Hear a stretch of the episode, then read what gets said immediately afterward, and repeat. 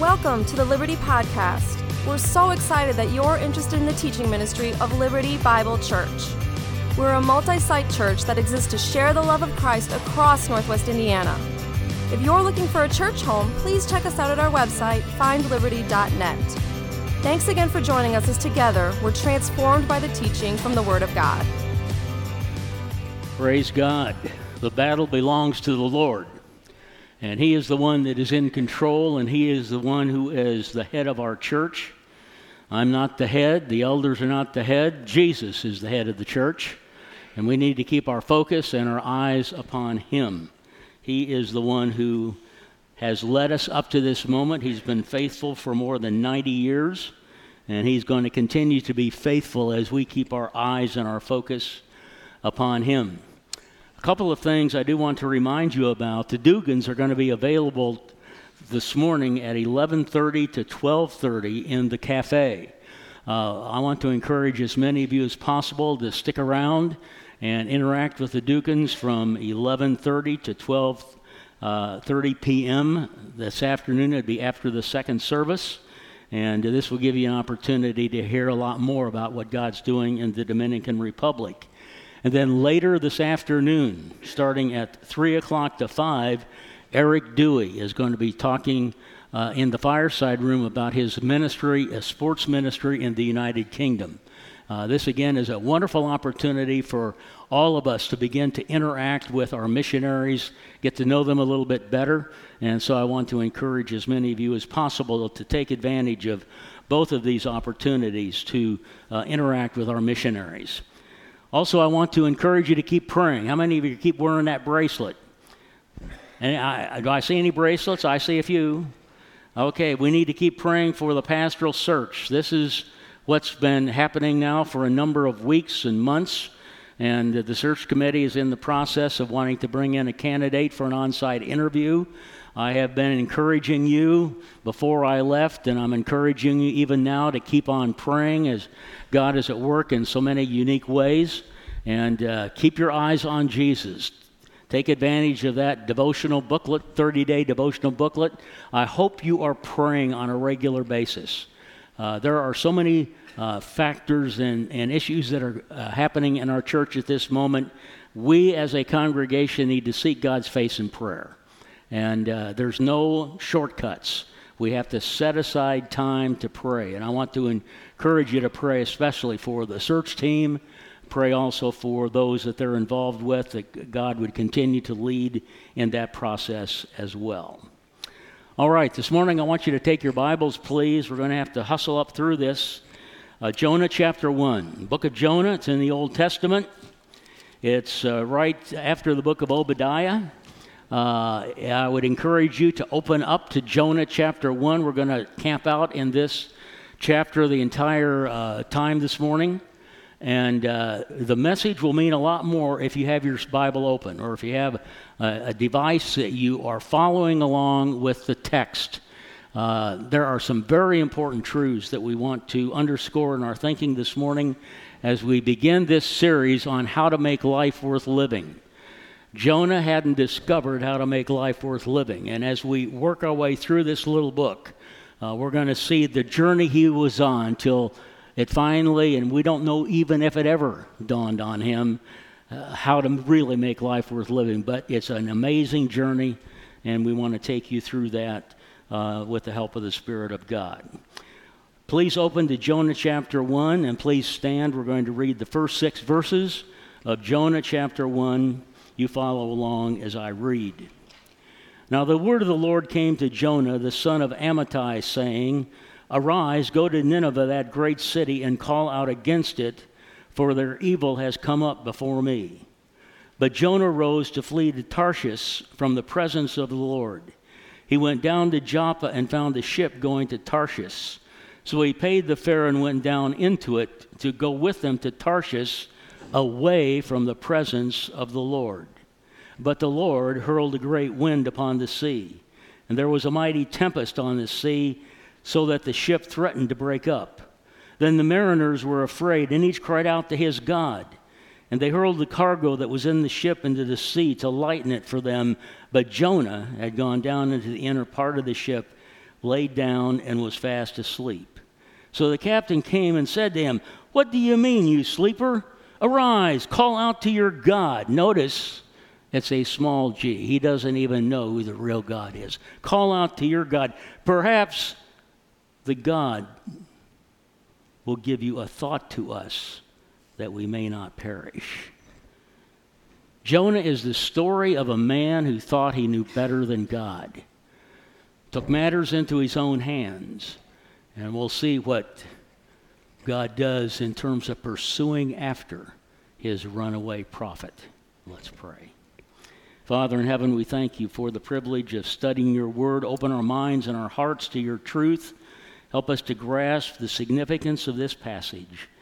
In the matchless name of Jesus, we pray. Amen. You may be seated. Today we are living in a runaway world. Uh, kids are running away from their families. In fact, we have a problem of homeless children today because more than a million kids run away from home every single year in our country. You can see their pictures on the internet. Sometimes they're on the uh, cartons of milk, but kids are running away from mom and dad. We also have parents running away from their kids. Parents are running away from their responsibilities. They're not even fulfilling their responsibilities many times. Oftentimes, uh, when there's been a problem in the home, the dads leave, and the dads never provide any kind of child support. In fact, forty percent of all those that have abandoned their families owe their families incredible amounts of money simply because they are running away from their responsibilities. Now, people are running away from reality. They're desperate to escape the stresses and the tensions and the pressures of everyday living. They want to get away from it all. They're so fed up with all that's happening, and they just wish they could just leave and run away. Have you ever felt like that? I have. There have been moments in my life when I wished I could just fly away. Then I would be at rest. I identify with the psalmist when he says in Psalm fifty-five, six, "Oh, that I had wings like a dove, I would fly away and be at rest."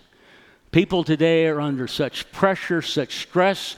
They live for escape weekends, exotic getaways to help ease the tension of trying to keep up with all the pressures and the strains and the problems of life.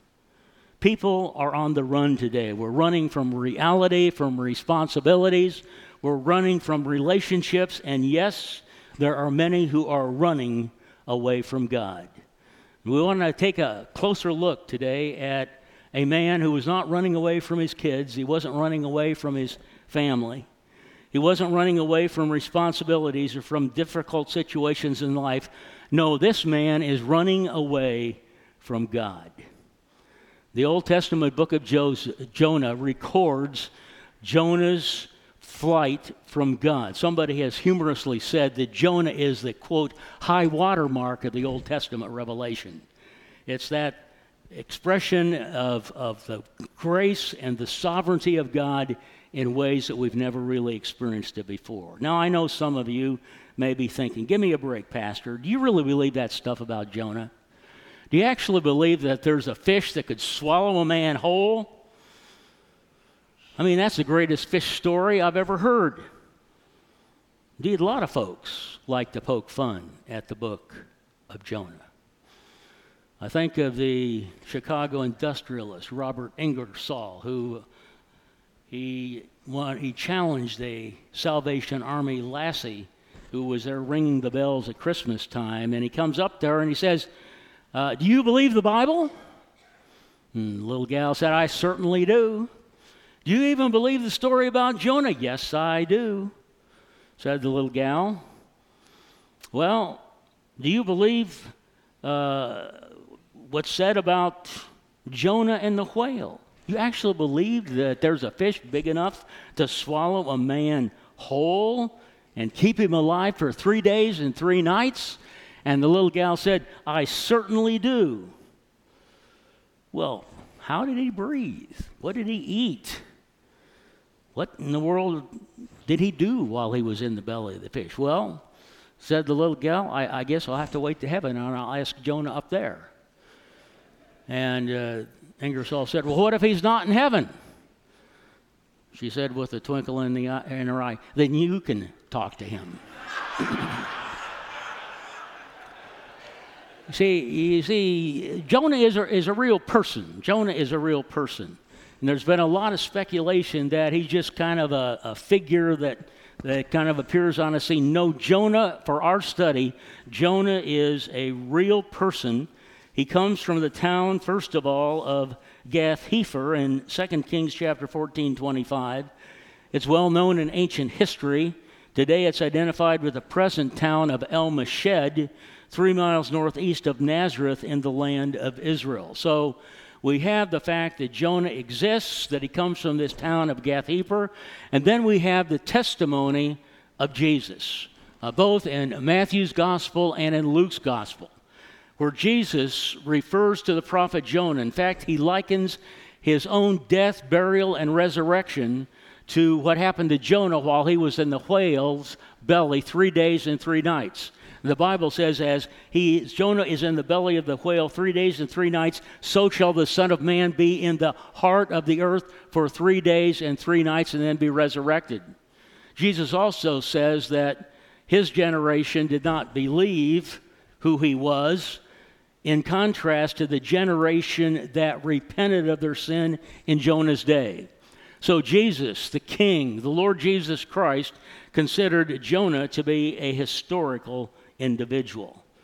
Jonah is a real person. He's a prophet for, for God who had not discovered how to make life worth living.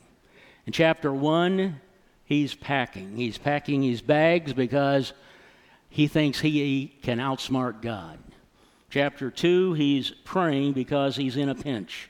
Chapter three, he's preaching, but his heart isn't in it. And chapter four, he's pouting because Nineveh has not been destroyed. In fact, three times in the fourth chapter, he wishes that God would take away his life because he hasn't discovered how to make life worth living. Jonah is on the run, but he cannot outrun God. And in this particular chapter uh, that we're looking at this morning, we discover that God is in control of everything. There's not one single issue in our lives that he does not keep track of. First of all, we discover in this passage, number one, that God is sovereign in his direction. Now the word of the Lord came to Jonah the son of Amittai, saying, "Arise, go to Nineveh, that great city, and call out against it." The sovereignty of God is seen over and over again in this passage. We don't know much about Jonah. He gains notoriety because God chooses him to take his message to a city that desperately needed transformation. The word of the Lord came to Jonah. And friends, when God speaks to us from his word, we need to stand up and take notice, because God's word is totally and completely different from the word of man. When our colleagues speak to us, if a supervisor speaks to us and asks us to do something, we have a choice. We can either acquiesce, we can do what they're asking us to do, or we can refuse to do so and pay the consequences, but we do have some options. But when God speaks to us, there are no options. His word requires immediate obedience. It's imperative that we respond.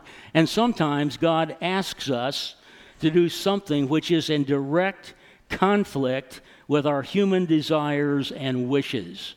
And this is what happens to Jonah. Notice verse two.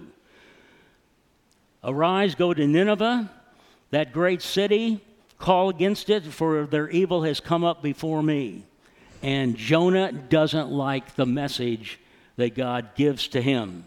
He's commissioned to go to this great world-class city, Nineveh, and speak out against the wickedness and cruelty of that city.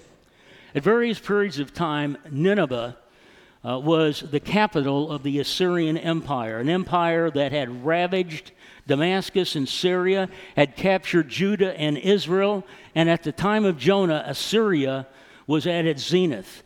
God commissions Jonah, his servant, to go to a city that has ravaged and and and destroyed much of Judah and Israel and preach repentance to those people that had conquered and greatly afflicted Israel.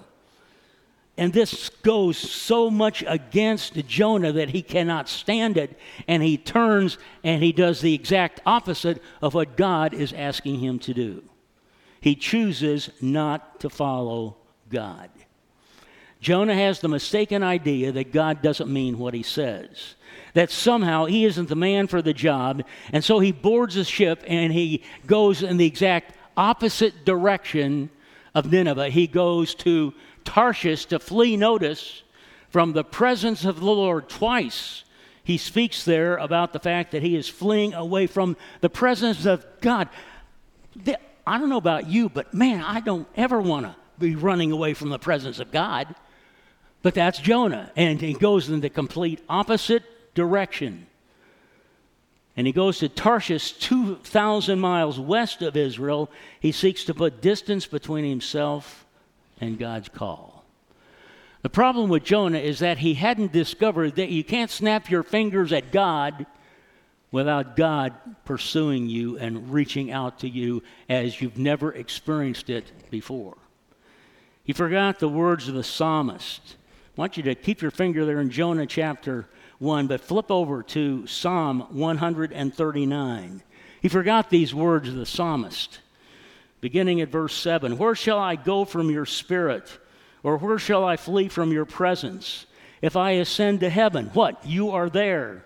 If I make my bed in Sheol or in the depths, you are there. If I take the wings of the morning and dwell in the uttermost parts of the sea, even there your hand shall lead me, and your right hand shall hold me. If I say, surely the darkness shall cover me, and the light about me be night, even the darkness," underscore this, "even the darkness is not dark to you. The night is bright as the day, for darkness is as light with you." There is no way any of us can ever escape the hound of heaven.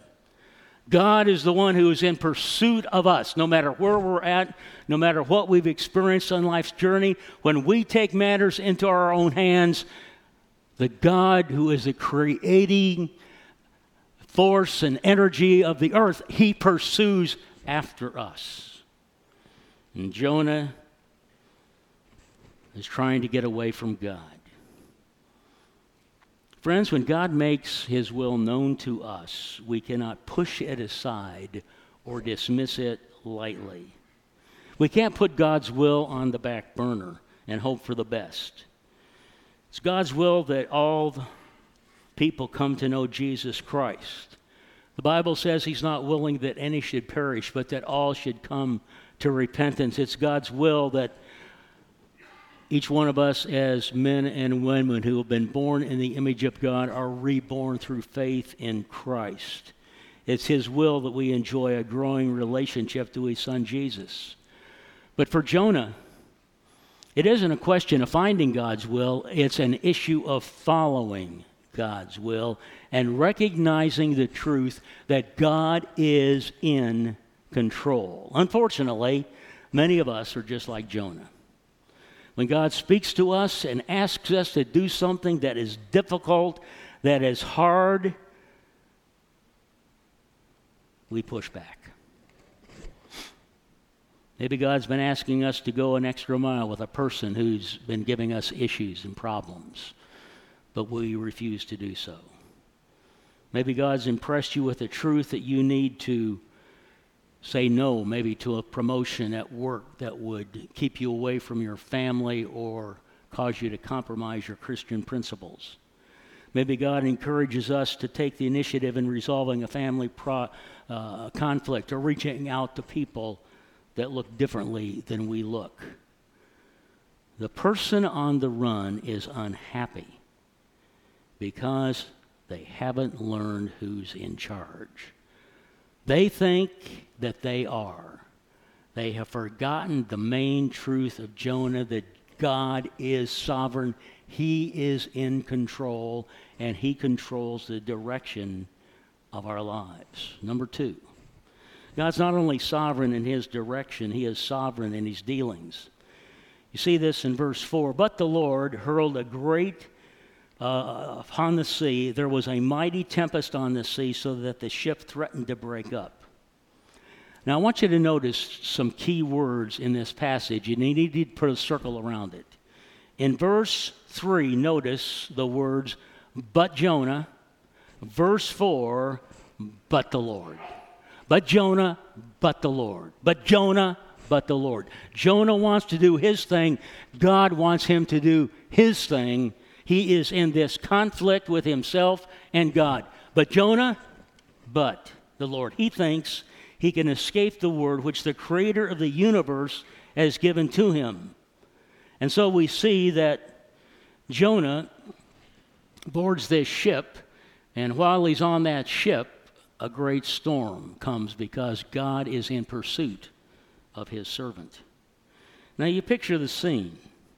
I mean, Jonah is running, God's pursuing. We know who's going to win, but not Jonah. God has ways of getting our attention, my friends.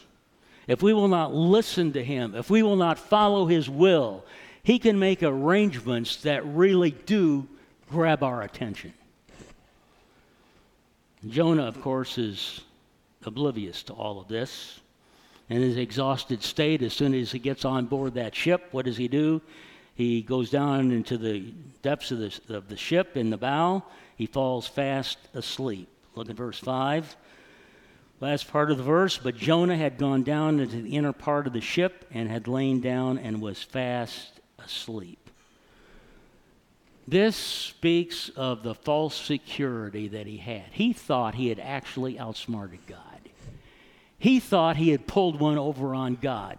And so he goes down now, and he's in the bow of the ship. He's falling fast asleep. He thinks everything's going to be okay. And little does he realize that in just a few minutes, the captain of that ship, who has no understanding of who the living God is, is going to come down there and he's going to shake Jonah out of his sleep. And, and he says, what do you mean, O sleeper? Cry out to your God, small g. He doesn't even know who the God of Israel really is. Isn't this ironic? I mean, Jonah is running away from God, big G. And now the captain of this ship, who doesn't know anything about God, is asking Jonah, who's running away from God, to call out to his God to somehow deliver them from what's happening with the ship and with the wind. Can you imagine his response? Have you ever been awakened out of a deep sleep? I mean, goodness sakes, you know, oh man, I mean, you are really disoriented. Every, I mean, Jonah must have thought he was having a major nightmare, having this foreigner screaming at him, call out to your God, call out to the one that you're running away from. And then he goes on, and the, you know, the captain's not very nice to him. Uh, in verse eight, he says, tell us on whose account this evil has come upon us. What's your occupation? Where do you come from? What is your country? And of what people are you? I mean, he's in Jonah's face now. I mean, they've thrown everything overboard to lighten the ship. Nothing has happened. And here Jonah's, you know, fast asleep. And so now the captain gets in his face. And this was not a, a, a fireside chat, by the way. Uh, this was something where he was interrogating Jonah very specifically. And he says, pray to the God you are running from. How sad. A man running away from God is admonished to call out to his God from someone who doesn't even know the true God exists. It's amazing. Jonah's disobedience not only affects him, but now all the members of the crew are at risk and in immediate danger. None of us, my friends, are islands to ourselves. What we do or do not do impacts others, whether we will realize it or not. When we give in to rumor and speculation and gossip and we pass that stuff on, or we create suspicion in other people's minds, Trust me. It breaks God's heart. It breaks his heart. When we take matters into our own hands and determine to do our own thing and we reject the voice of the living God, it breaks God's heart. When we are bitter and hateful toward others, it impacts our lives. But it also hurts the one who is hurling the insults. Jonah and the entire crew now. It's not just Jonah, but now the entire crew are in the middle of a great storm simply because one man, a man of God, decided to do his thing, not God's thing. If this tells us anything, it tells us about the seriousness of disobeying the voice of God. Now in verse seven, to deal with the situation, they cast lots. This was the way the ancients made decisions, and the lot fell upon Jonah, the one responsible for this great misfortune. See, God is in charge. Jonah mistakenly thinks he's in charge, but now he's confronted with the error of his way. When you run away from God, when we run away from him, we get into bigger trouble than we could ever have imagined.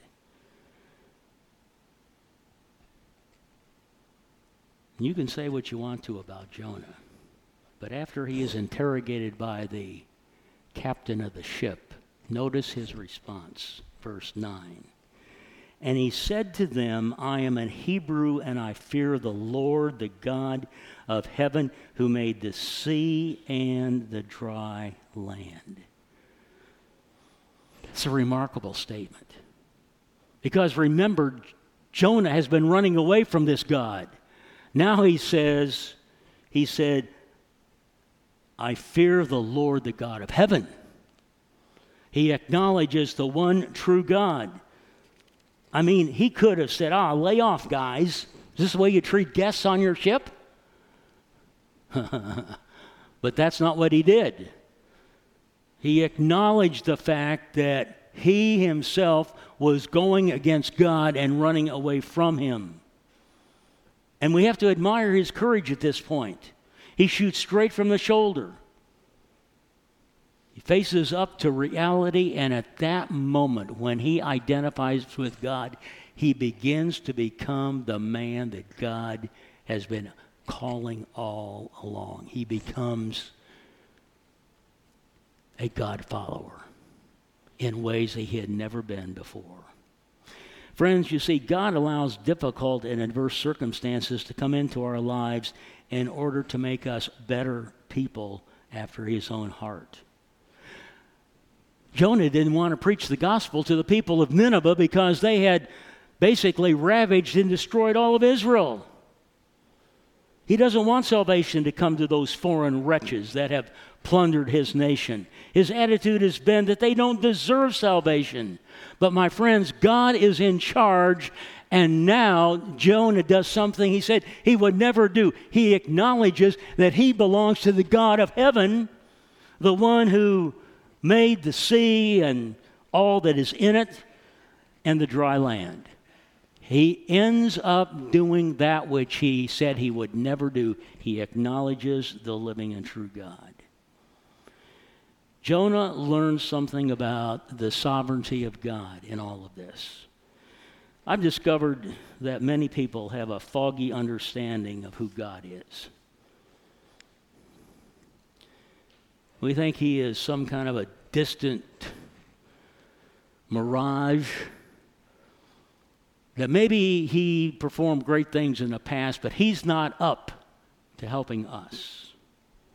God may have been able to handle things in the past, but he can't compete with advanced nuclear physics and laser beams and next-generation computers. In fact, God can't compete with artificial intelligence, all the technology of our world he can't keep up with. Friends, that's not true. The God that pursued Jonah and the God that pursues everyone who's on the run away from him He is not old and inept. He is eternal. He's not intimidated by technology. He's the source behind all techno- technology advancement. He's not awed at all of our techie gadgets. He provides the intelligence to create them. He may be invisible, but he is still in touch. We may not be able to see him, but he is still in control. He knows every single thing about us. Our failures, our successes, our ups, our downs. He knows everything about us. He is the sovereign Lord of the universe. He is the one who is in control. And his desire for each of us is that we would come to the place in our lives where we recognize that we are not in control, that Almighty God is calling the shots in our lives, even when we're running away from him and think we can outsmart the God of the universe. Number three, God is sovereign in his discipline. Notice they said, uh, what shall we do that the sea may quiet down for us? For the sea grew more and more tempestuous. Just as a father disciplines his disobedient son, so God disciplines Jonah. And as soon as he is cast overboard, everything ceases. The storm ceases. But the men on board were reticent to throw him overboard. Now, it's very, very interesting that after Jonah reveals to them the fact that he fears the Lord, the God of heaven, that instills tremendous fear in the hearts of these mariners. Now, you'll remember in verse five that it makes it very clear, when the marin- then the mariners were afraid, they each cried out to his God, small g. Now remember, these mariners are, are not rookies. They are seasoned seamen. But when they experience this tempestuous storm that gets greater and greater and the intensity of it becomes more and more, they are so afraid they cry out to their God, small g. They don't know the living and true God. But notice, as we'll take a look at verse thirteen, nevertheless, the men rowed hard to get back to dry land, but they could not, for the sea grew more and more tempestuous against them. Therefore, they called out. Now, notice the change. The Lord, they call, these mariners, Jo- Jonah has expressed his confidence in the living God. Now, these mariners are not crying out to their God, small g. Notice verse fourteen, they called out to the Lord, "O Lord, let us not perish for this man's life or lay on us innocent blood. For you, O Lord, have done as it pleased you." You, you see the transformation that's happening in the lives of these mariners. At one time, they have no understanding of who the true God is. Now, because Jonah has identified with God, they have embraced him. And now, as the sea becomes even more tempestuous, they cry out not to their gods of I- idols and, and stone and wood. They cry out to Jonah's God. "Oh God, please, please protect us, lest we perish for this man's life, and lay not on us innocent blood." That tells us that these mariners that were foreigners, they respected life. They just didn't, on a whim, pick up Jonah and throw him overboard. They did everything they possibly could not to have to take this drastic measure. But when the seas continued to churn and become uh, uh, so tempestuous that you couldn't navigate, they throw him overboard.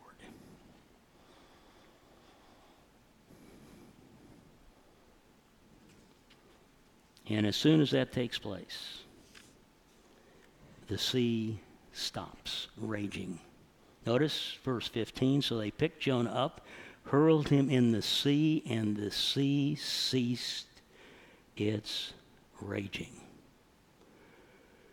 Now, what are the results of God's discipline? God is pursuing Jonah, but he's also disciplining him. What are the results of God's discipline? Number one, the mariners are made to fear God. There's a sense of terror, but there's also a sense of absolute confidence that Jonah's God is the true God, and they are made to reverence and to fear him. Verse sixteen, then the men feared the Lord exceedingly. When God disciplines us, my friends, it's so that we can be refined to the point where we can be effective in carrying out the purposes of the sovereign God. So the first result is that the mariners, these foreigners who had no understanding of who the living God is, they are made to fear God. Number two, God uses Jonah's experience to give God glory. Notice the last part of that verse, and it says they, that is these mariners, offered a sacrifice, notice, not to their God, small g, but to the Lord, L O R D, and made vows. These men who had had no understanding of who the living and true God is, they now offer a sacrifice to him, and they make vows, they give glory to God, who now has calmed the sea and spared their lives. And then lastly, you'll notice that God prepares a great fish to swallow up Jonah. Verse seventeen, notice, and the Lord appointed. You're going to see this phrase, the Lord appointed, throughout this book. It speaks once again of God's absolute sovereignty. The Lord appointed a great fish to swallow up Jonah, and Jonah was in the belly of the fish three days and three nights. Now, let me ask you a question. You just think that that great fish just happened to be there? I mean, they're on a raging sea. There's all kinds of fish in the sea. But God appointed this great fish to swallow Jonah. It is a sign of his control over all the events of our lives. And so therefore, in the final analysis, the great question is not, is it possible for a great fish to swallow a man? Rather, the question we need to ask of what is the fish a great sign? It is a sign, number one, of God's sovereignty, that he is in control of every issue of life. We can never escape from him. We can run, we can take matters into our own hands, but God will keep on pursuing us. And my friend, if you're running away from God today, he is pursuing you. You will never escape his presence. You may try, just like Jonah. You may do your own thing, go in your own direction. But let me tell you, God will pursue after you. It is a sign of God's sovereignty. And secondly, it is a sign of his amazing grace. God in his sovereignty preserves this runaway serpent in the belly of that great fish for three days and three nights. He could have tossed him overboard and let him die, but God extends grace, grace to those that are on the run from him. And my friend, if you're on the run from God today, God extends to you his grace. He's delayed his coming so that you can put your faith and your trust in him. If we learn anything from this first chapter in Jonah, we learn this awesome truth that God is in control, and he wants all of us to come to that place of repentance when we put our faith and our trust in him. Let's pray. Father in heaven, we do love you and thank you for this amazing story of Jonah. It's a reminder that uh, we can't play games with you. You are the sovereign Lord of the universe. You have all things under control. And I pray for anyone here today that is trying to escape your presence, trying to take matters into their own hands, that somehow today they would surrender to you. And they would say, Lord Jesus, I want you to be king of my life. I want you to call the shots in my life. I'm tired of messing things up. I'm tired of doing my own thing. Today, Lord, I want to embrace you as my Lord and Savior. I want to take advantage of the grace that you're extending to me today. And so in these moments, as we sing a closing song, people need to make that kind of a commitment. Help them to do so. And to do it with confidence that when we turn from our sin and we turn from that which we know is wrong, you will abundantly pardon and you will give grace and strength and confidence for the rest of life's journey. This we pray in Jesus' name. Amen.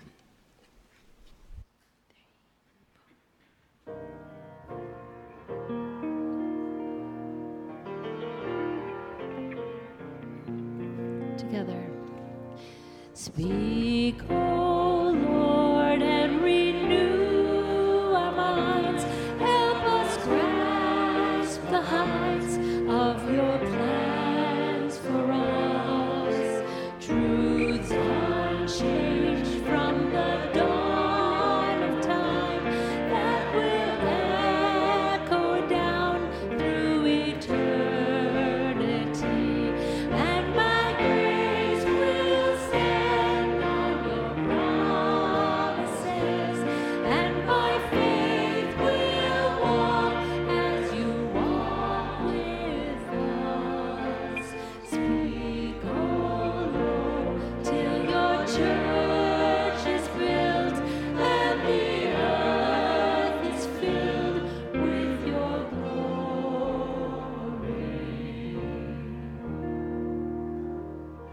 stand together, shall we, for closing prayer. It's all about our heads, no looking around. If you've come to that place in your life where you're going to stop running and you're going to put your confidence in the living God, if God has touched your life in some way this morning, I'd like to pray for you in closing prayer. I'm just going to ask you, if God has been at work in your life today, that you would just simply raise your hand up in the balcony, down here on the floor. If God has spoken to you and you're going to stop running and you're going to keep your eyes on Jesus, we just lift up your hand. Yes, I see these hands. Anyone else? Just lift up your hand. Yes, you may put them down. Yes, in the back. Yes. Yes, thank you. You may put it down. Anyone else? Up in the balcony?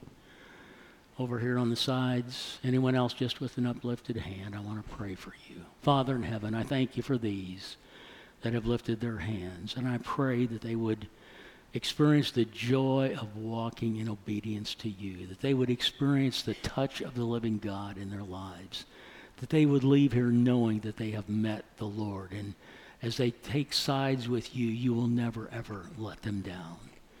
Thank you for your goodness and your grace. Thank you for your presence with us today. May we value your presence. May we want to linger in your presence. And may we as a church never run from the presence of the living God. And now may the grace of our Lord Jesus Christ, the love of God, and that sweet communion of the Holy Spirit be with you now and evermore, we pray. Amen. Good morning, and Maranatha, lo he comes. Thanks for being with us today. If you'd like more information on our church or a place to connect, you can check us out on the web at find liberty dot net.